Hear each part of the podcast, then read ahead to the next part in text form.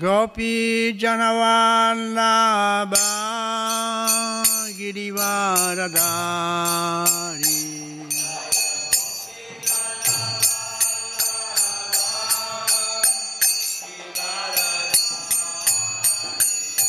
Jaya Gopi Janavallabha Girivaradhari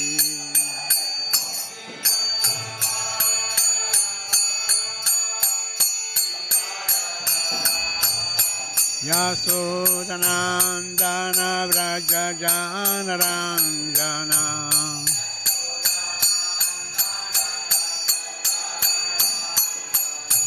Yamunatiravanachari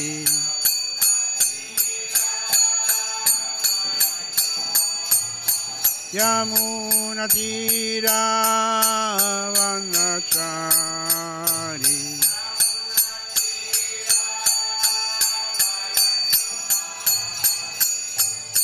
Radha Madhava Kunjaviyari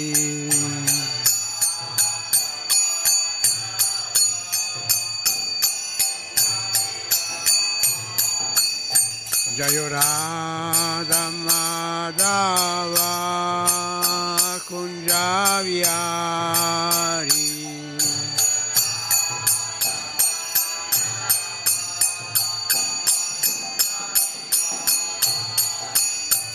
Hare Krishna, Hare Krishna, Krishna Krishna, Hare Hare, Hare Rama, Hare Rama, Rama Rama, Hare Hare, Hare Krishna, Hare Krishna. Krishna, Krishna, Hare Hare, Hare Rama, Hare Rama, Rama Rama, Hare Hare, Hare Krishna, Hare Krishna, Krishna, Krishna, Hare Hare. Hare Rama, Hare Rama, Rama Rama, Hare Hare, Hare Krishna, Hare Krishna, Krishna Krishna, Hare Hare, Hare Rama, Hare Rama, Rama Rama.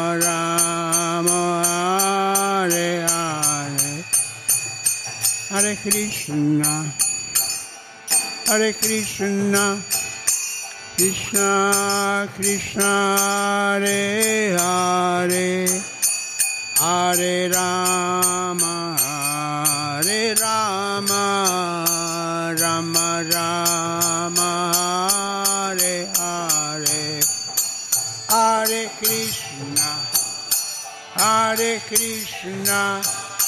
Krishna, Krishna, Hare Hare, Hare Rama, Hare Rama, Rama Rama, Hare Krishna, Hare Krishna, Krishna, Krishna, Hare Hare. Hare Rama, Hare Rama, Rama Rama, Hare Hare, Hare Krishna,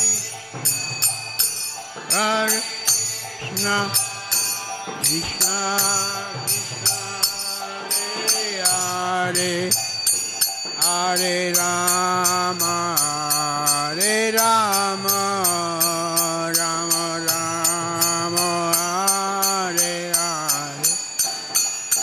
Hare Krishna, Hare Krishna. Krishna, Krishna Krishna, Hare Hare, Hare Rama, Hare Rama, Rama Rama, Hare Hare, Hare Krishna, Hare Krishna, Krishna Krishna, Hare Hare, Hare Rama, Hare Rama, Rama Rama, Hare Hare. Jaya Radha, Raja Kunda Radha, Raja Kunda Shri Radhe. Jaya Radha, Raja Kunda.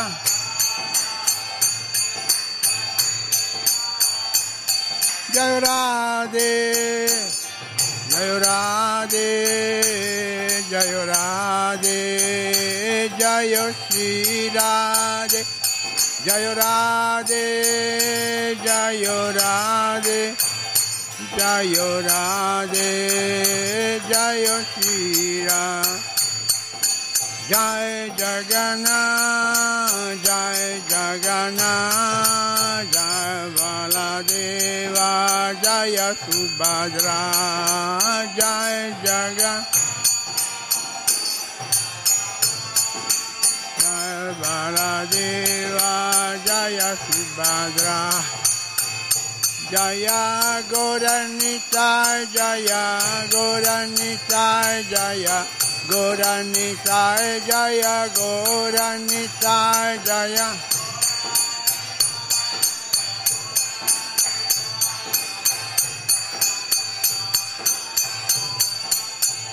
Jaya Prabhupada, Jaya Prabhupada, Jaya Prabhupada, Śrīla Prabhupāda, Jaya.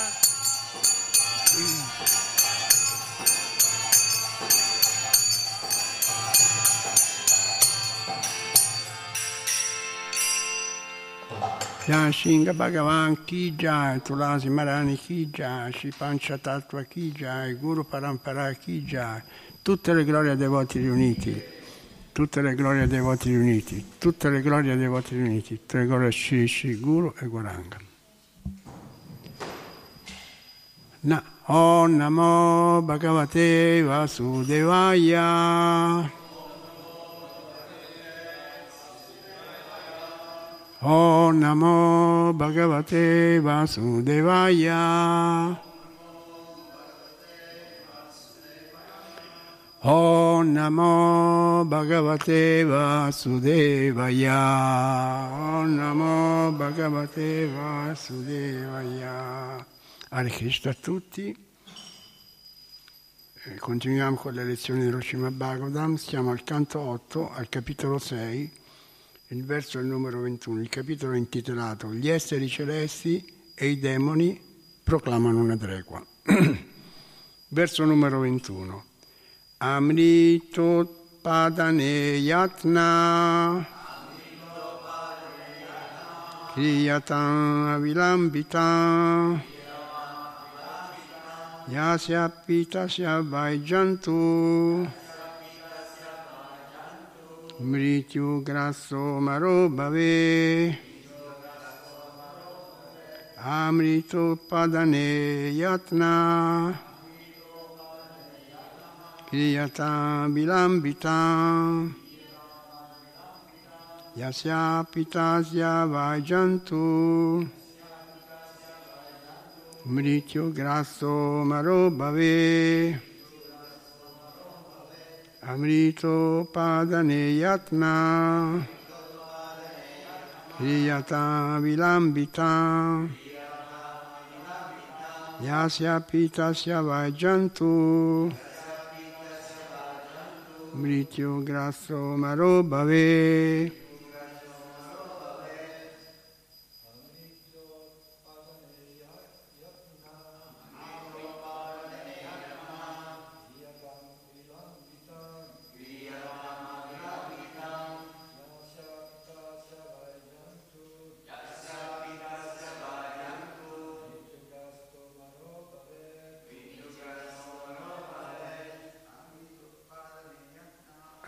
Padane Yatna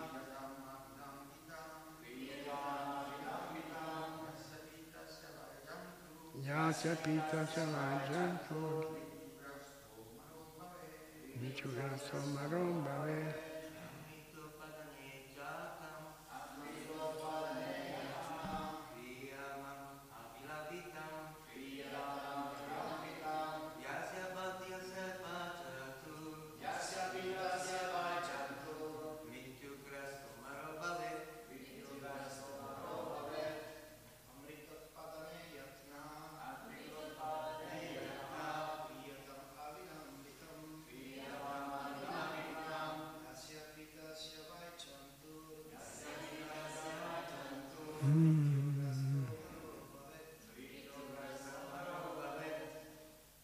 Mataji?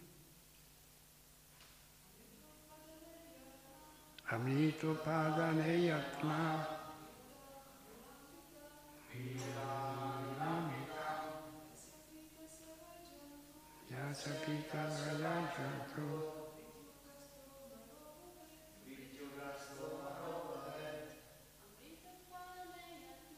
Amrito Padane Yatma Vinyata Vilambita Yasya Pita Savajantu Micho Grasso Marobhave Amrita Upadane, per produrre il nettare. Yatna, lo sforzo. Kriyatam, fate. Avilambitam, senza indugio. Yasya, di questo nettare. Pitasya, colui che beve. Vai, in verità. Jantu, l'essere vivente. Mrityu grastaha, sebbene sia in pericolo di morte. Amara, immortale. Bhavet, può diventare. Traduzione Śrīla Prabhupāda. Cercate immediatamente di produrre il nettare che può rendere immortale una persona che lo beve in punto di morte. Ci sono altri versi, li leggo da solo. Shiva Kshiro Dadadu Sarva Birutrina Latasudi Mantana Mandara Kritra Netra Krivatu Vasuki Sayena Mayadeva Nirmantavan Atandrita Klesha Bhajo Bhavishanti Daitya Yuyam Palagraha.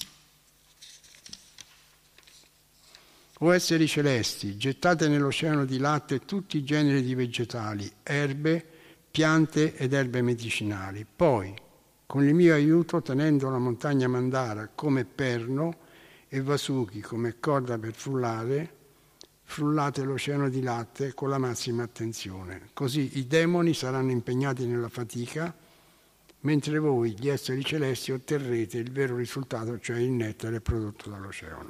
Spiegazione.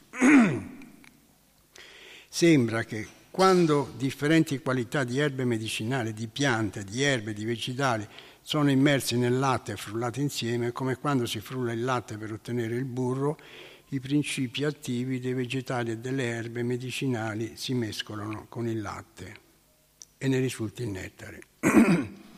Leggiamo ancora qualche verso. Yayam tadanumo davam tadichanti asura sura nasam rambena sidianti salvata santvayayata.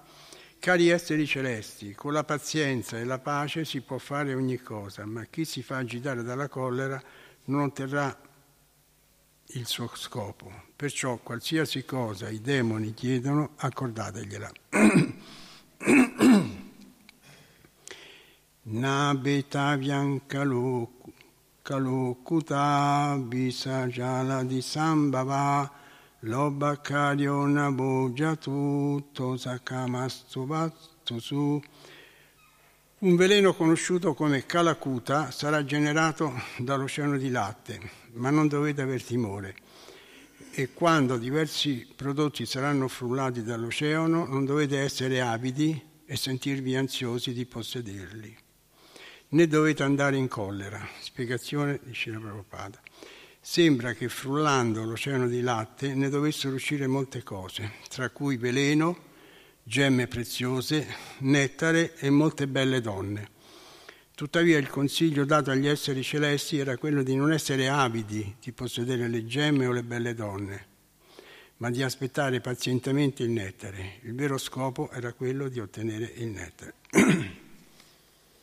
Omayana timirandasya yananjana shalakaya chakshuru militayena tasma shri gurave namah Sri Chaitanya manubhistam stapitayena buddhale vayarupa kadamayan datatisva padantika bandea shri guru shri yuta padakamala shri guru vaishnavancha He rupa sakrajata sagana ragunatam vitam tan sajivam sadvetam savadutam parijana saitam Krishna Chaitanya Deva Shri Radha Krishna Pada Sagana Lalita Shri Vishakambita Cha He Krishna Karuna Sindhu Dinabando Jagapate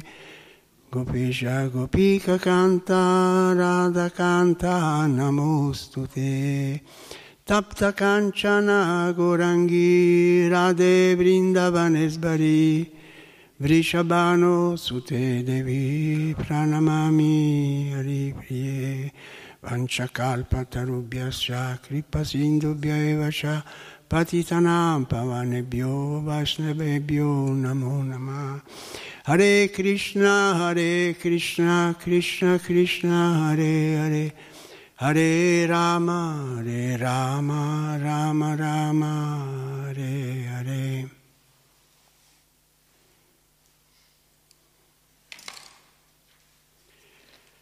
Allora, questa mattina... Ah, prima vorrei sapere se qualcuno ha fatto qualche frullato di voi, perché qui si parla di, di frullati, si frulla l'oceano. Qualcuno ha fatto qualche frullato di voi a casa? Le donne? Qualche frullato avete fatto?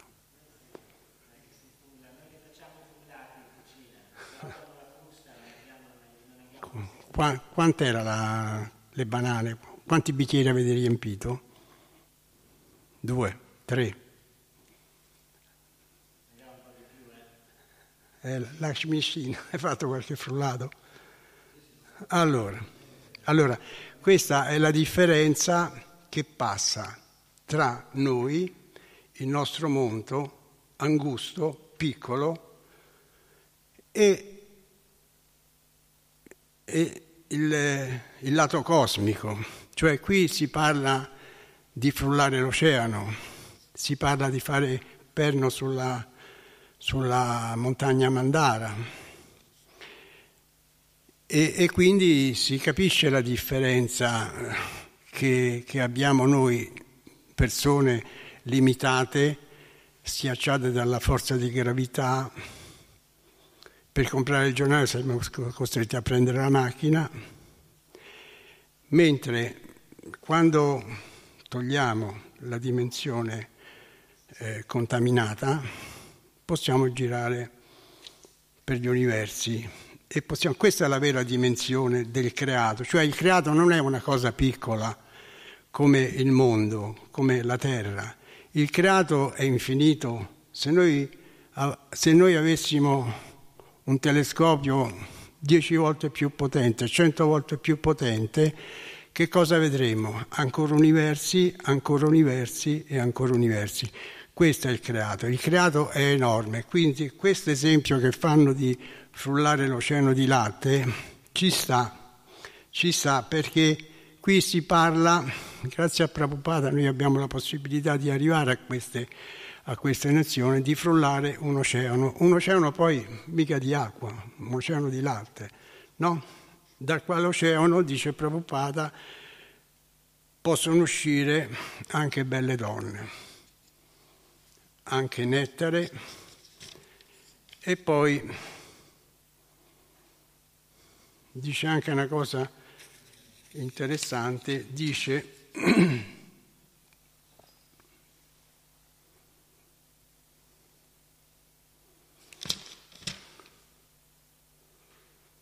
dice che gli esseri celesti con la pazienza e la pace, cari esseri celesti, con la pazienza e la pace si può fare ogni cosa, ma chi si fa agitare dalla collera non otterrà il suo scopo. Perciò qualsiasi cosa i demoni chiedono, accordategliela.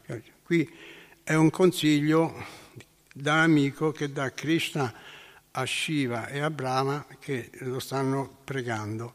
Allora dice, se fate così otterrete successo, quindi non vi fate prendere dalla collera.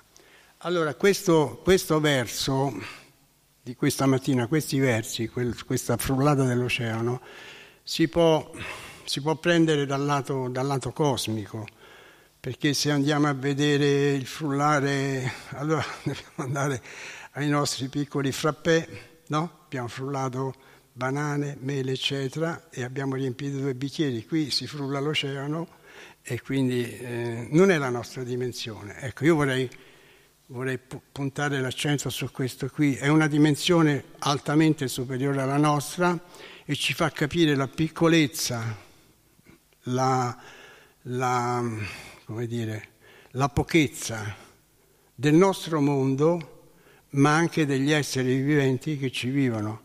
Perciò noi qui in linea di massima cerchiamo di, di farci grandi, di farci importanti, di metterci al centro dell'attenzione, però in realtà noi siamo piccoli come è il nostro mondo, mondo che è un granello sperduto nella vastità dell'oceano. Quando noi guardiamo in alto vediamo questi spazi stellari infiniti. Se Se la Terra, se il nostro mondo fosse trasparente, potremmo vedere di sotto e quello che vediamo sopra, cioè questo profondo che vediamo sopra, lo vedremo anche di sotto. E allora magari ci verrebbero anche le vertigini a vedere che, che la Terra praticamente non poggia su niente. La Terra vaga in questo oceano, non quello di latte, ma in questo creato, e è un piccolo granello, granello insignificante, però contiene una delle, una delle prerogative che la fa sembrare, cioè contiene gli esseri viventi. Gli esseri viventi che, che sono molto più, cioè uno dice la stella è grande quindi è importante, noi esseri viventi siamo piccoli, la stella è grande, luminosa, ma noi non abbiamo niente di meno alle stelle perché la nostra intelligenza brilla ancora di più delle stelle. Comunque questo verso ci dà l'occasione di riflettere sulla nostra posizione, cioè l'anima, se noi ci togliamo di dosso il corpo rientra nella sua dimensione universale, nel senso che comunque rimane separata da esso e assume il ruolo e il significato di essere in armonia con l'universo. Quindi una volta tolto il, il, l'involucro, lo scafandro, chiamiamo, e rientriamo in armonia con l'universo. Quindi i nostri orizzonti sono limitati, sono chiusi, siamo prigionieri del corpo e di questo pianeta. E certe volte percepiamo questa innaturale collocazione e ci sembra di essere fuori luogo e fuori tempo rispetto alla nostra natura. Ma sono solo i limiti a cui ci costringe il nostro corpo, che ci dà la sensazione di essere avulsi da questo contesto straordinario che è l'universo. Certe volte guardiamo l'universo, la vastità dell'universo e dice ma, ma non ci capiamo niente, non sappiamo se è finito, se è infinito, quanti universi ci sono, se sono abitati, se non sono abitati. E così è la stessa cosa, vorremmo sapere ma non sappiamo, e se già non sappiamo quando vediamo qualcosa che abbiamo davanti agli occhi, figuriamoci vedere Dio che si vede solamente attraverso la purezza che noi riusciremo a, a conquistare. Quindi quando usciremo da questa situazione innaturale ritroveremo la nostra vera dimensione universale. Allora questo piccolo essere che siamo noi rientrerà a far parte di questo cosmo infinito, e quindi le distanze, le stelle, le galassie e anche oltre, il mondo spirituale e Dio avranno significato, conoscenza e felicità che fa parte della nostra esistenza. Il mondo spirituale non è solo Goloka Vrindavana, ma anche essere attivi, essere un ingranaggio nell'armonia del creato. Poi c'è un verso sullo Śrīmad Bhāgavatam, sarebbe il verso ventidue del, del capitolo sette, che conferma questa teoria. Infatti dice che l'anima spirituale, cioè l'essere vivente, libera dalla con- contaminazione materiale, può recarsi in qualsiasi luogo nei mondi materiali e spirituali. Questa è la dimensione nostra, non lo dico io, lo dice lo Śrīmad Bhāgavatam in questo verso che ho citato. Leggetelo, è molto bello, praticamente ci toglie dalle angosce della vita materiale e ci dà una dimensione di eternità e di vastità. Quindi sarebbe il verso ventidue del capitolo sette, verso ventidue del capitolo sette. Tutto il resto, le miserie, i limiti, le tribolazioni, sono causate dal corpo che stringe l'anima quasi a soffocarla e la rende simile, non so se la conoscete la, la storia dell'aquilotto capitato nel pollaio, che un contadino girando per le, per le colline aveva trovato un nido d'aquila con, eh, con due uova, una l'aveva rubata e l'aveva portata nel suo pollaio e l'aveva fatta covare. Dopo un po' era nato l'aquilotto, però l'aquilotto credeva, credeva che era un pulcino come, come tutti gli altri e, e quindi faceva pio pio come facevano gli altri. Insomma, qualche giorno dopo questo aquilotto vede un'aula, un'aquila grande volare nel cielo e dice: ma che bello uccello, come vorrei essere come, come lui, che belle ali grandi che ha. E i polli gli hanno detto: no, tu sei un pollo e più di questo non puoi fare, devi stare qui. E l'aquilotto fa: che peccato. E così passano i giorni e rivede l'aquila e fa lo stesso discorso. Poi dopo del tempo muore. Peccato, no? È morto senza sapere chi era, è morto non potendosi levare la soddisfazione di volare come l'aquila. Questa è la nostra dimensione. Noi quando lasciamo il corpo non sappiamo chi sono, non sappiamo che la nostra dimensione è in armonia con l'universo, che, si, che possiamo girare nei mondi materiali e spirituali. Quindi queste notizie che ci dà il Bhagavatam, cioè che l'anima libera dalla materia è qualificata per andare in ogni luogo dell'universo, materiale e spirituale, questa è una notizia molto interessante perché ci aiuta a capire tante cose. In sostanza ci dice che questo universo che noi tentiamo di capire, Jai Shri Shri Radharani Sundara Kija, Shri Jagannabaladeva Subhadra Kija, Shri Shri Gornitai Kija. Quindi ci dice che questo universo che noi tentiamo di capire, di osservare, specialmente di notte, con i suoi misteri, con il suo fascino, con le sue distanze, può essere da noi esplorato se non siamo condizionati dalla natura materiale. Questo aspetto che ci rivela il Bhagavatam azzera, azzerra la proporzione che appariva esserci tra noi e il creato, tra noi schiacciati su questa terra e imprigionati dal corpo e i fantastici spazi stellari dove non riuscivamo ad arrivare nemmeno con l'immaginazione.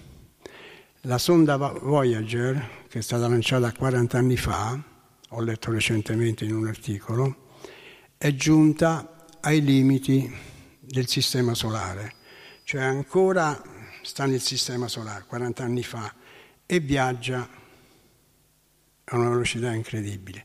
Quindi non è nemmeno uscita dal sistema solare.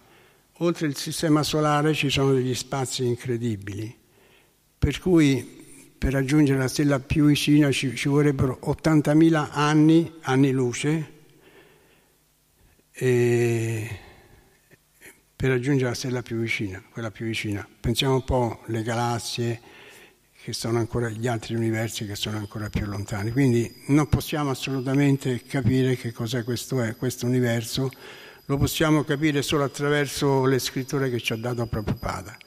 Questa è la forza della conoscenza e questo vuol dire tornare nella nostra dimensione naturale.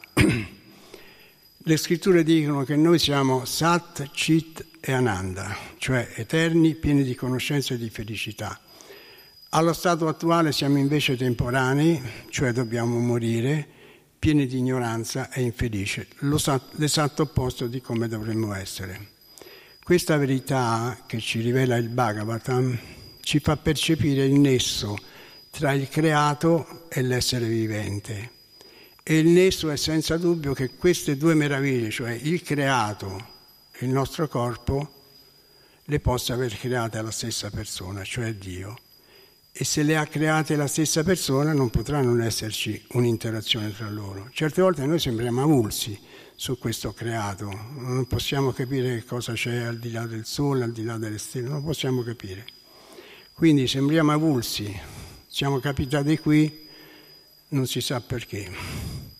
Quindi che, che significato avrebbe la nostra coscienza, la nostra creazione, non capirla e non poterla vivere e non potervi accedere? Cioè noi siamo in un contesto dove non possiamo fare niente, siamo solamente eh, schiacciati sul mondo materiale, non possiamo fare niente.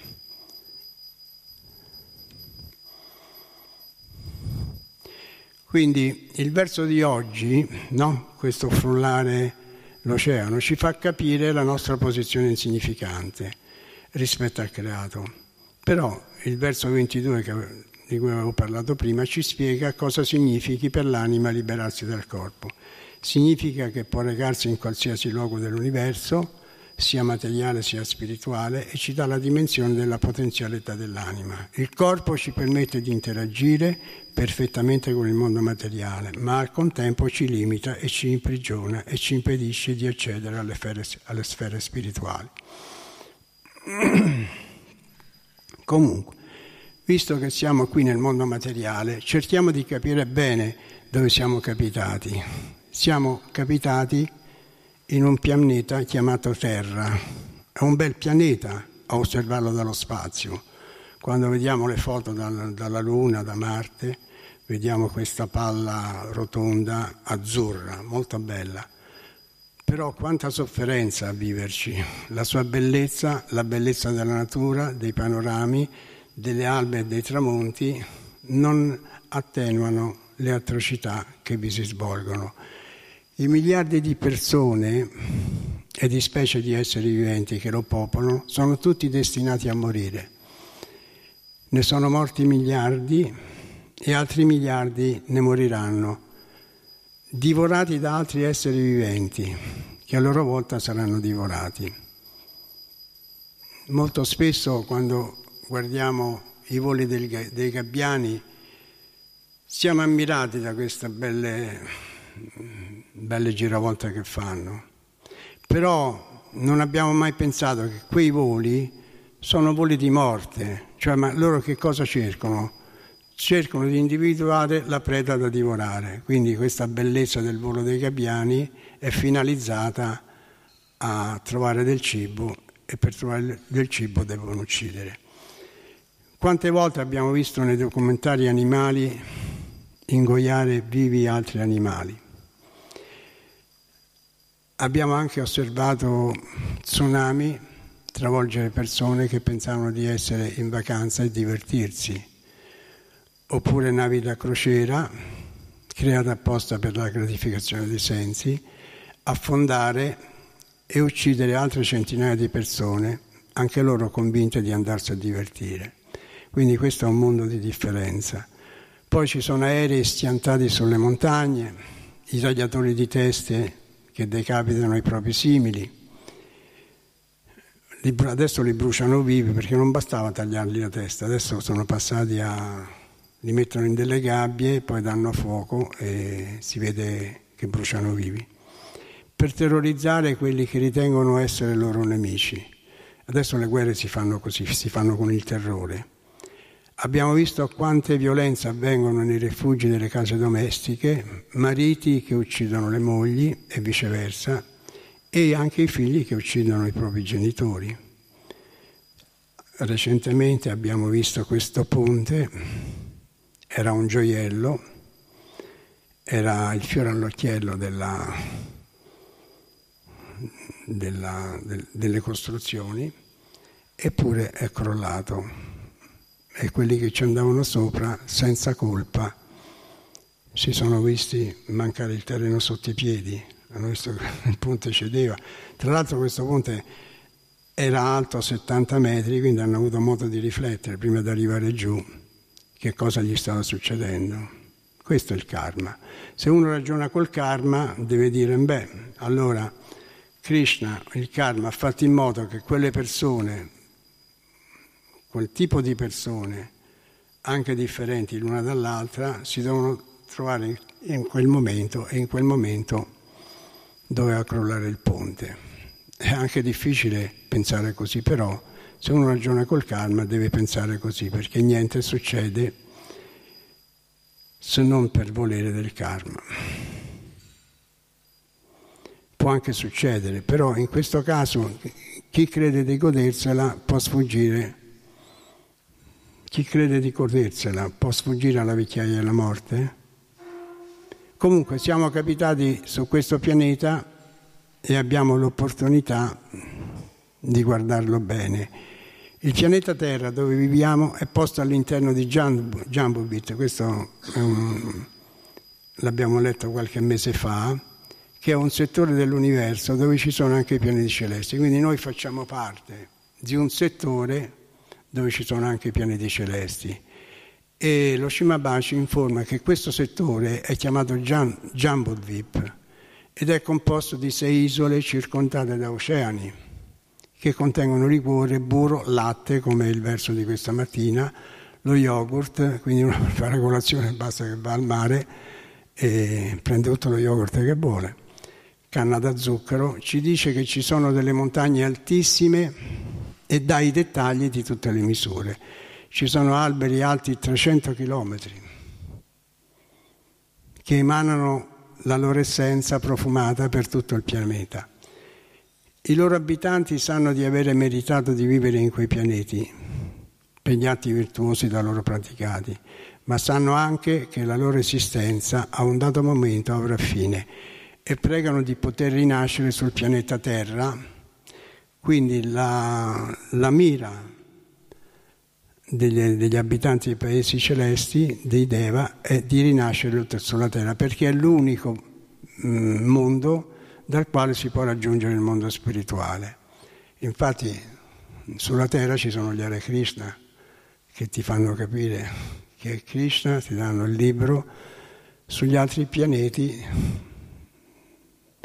Quindi non ci dovremmo meravigliare quando ascoltiamo cose che ci sembrano inverosimili, Eh, tipo frullare l'oceano di latte, solo perché non le abbiamo viste.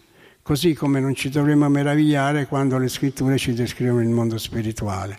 Non l'abbiamo visto, ma le scritture ci spiegano come vederlo anche senza aspettare di morire. Quindi non facciamo come i bebè che si trovavano nella pancia della mamma e si scambiavano le loro opinioni. Tu credi nella vita del parto, fa un bebè all'altro. Certo, qualcosa deve esserci dopo il parto. Forse siamo qui per prepararci per quello che saremo più tardi.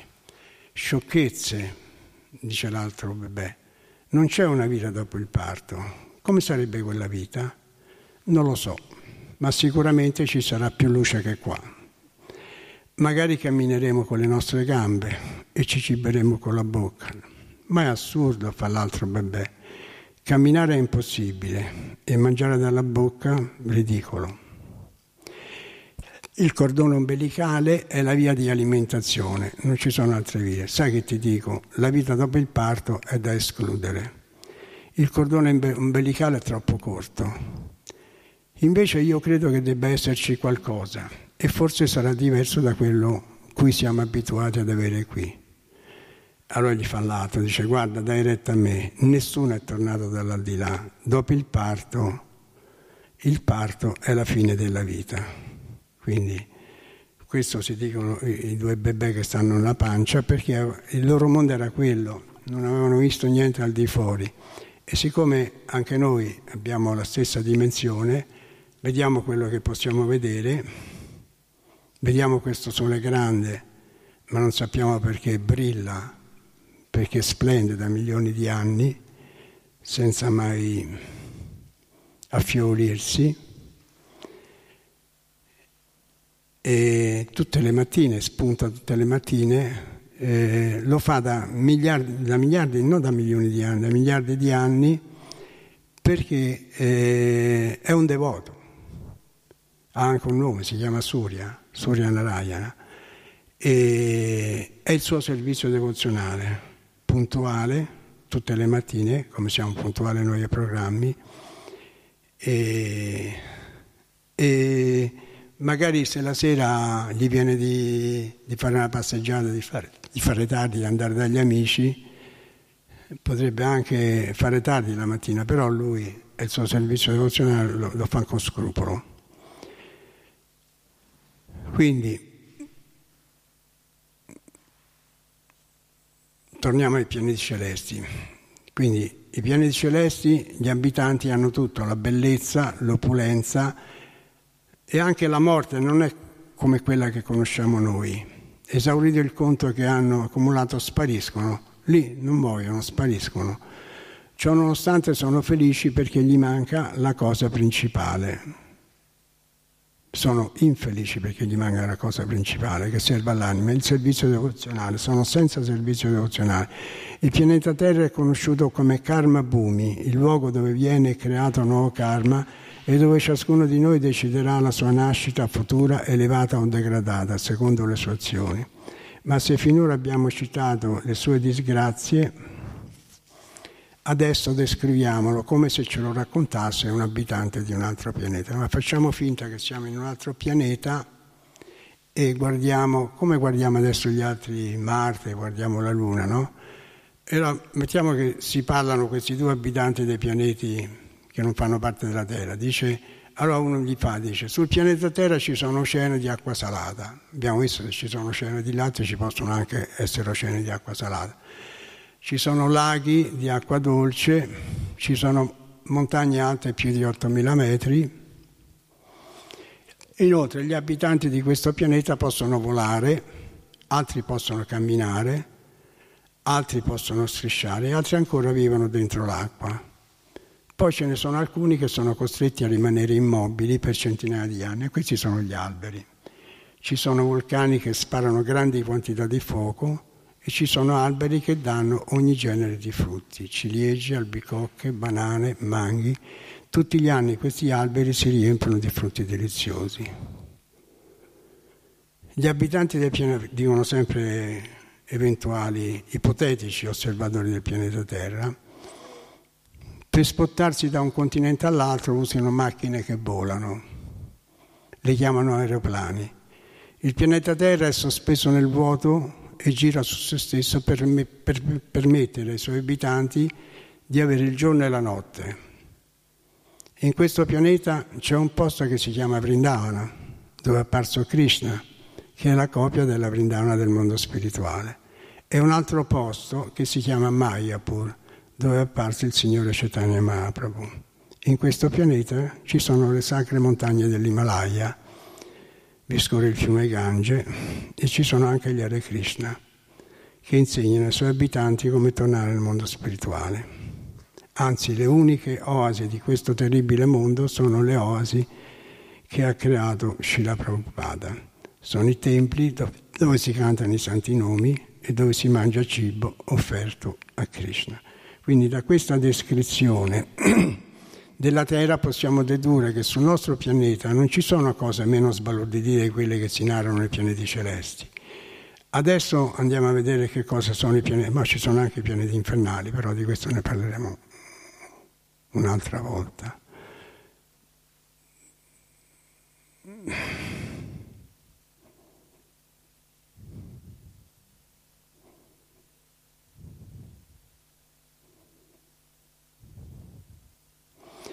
Quindi questo ci fa capire che se per comprendere Krishna usiamo il metodo del ragionamento ci saranno necessarie moltissime vite. Se invece praticheremo il servizio devozionale e cercheremo di soddisfare Radharani, otterremo facilmente Krishna. Radharani può dare Krishna. Ella è una grandissima devota, perfino Krishna non può comprendere la qualità della devozione di Radharani. Sebbene Krishna possa dire io so tutto, non riesce a comprendere Radharani. Ella è molto elevata, è alla ricerca di questa verità che Radha e Krishna discendono nella forma di Sri Chaitanya Mahaprabhu, perché in questa forma possono gustare la misericordia più elevata e donarla agli altri. Quindi la principale manifestazione di questa misericordia è il santo nome nella forma del Mahamantra di Krishna.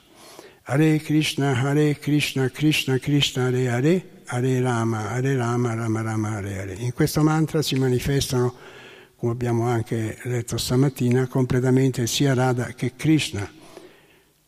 Una preghiera Shri Radha con cui si implora Krishna di impegnarsi nel servizio devozionale è la più elevata forma di yoga. Radha è il mezzo con cui si realizza questo servizio, perché ella è l'incarnazione della devozione, l'essenza dell'amore per Krishna. Quindi quando dobbiamo raggiungere Krishna, se passiamo, se ci raccomandiamo a Śrīmati Radharani, arriveremo prima. Grazie dell'ascolto, se ci sono domande. Jai Śrīla Prabhupāda, chi Jai?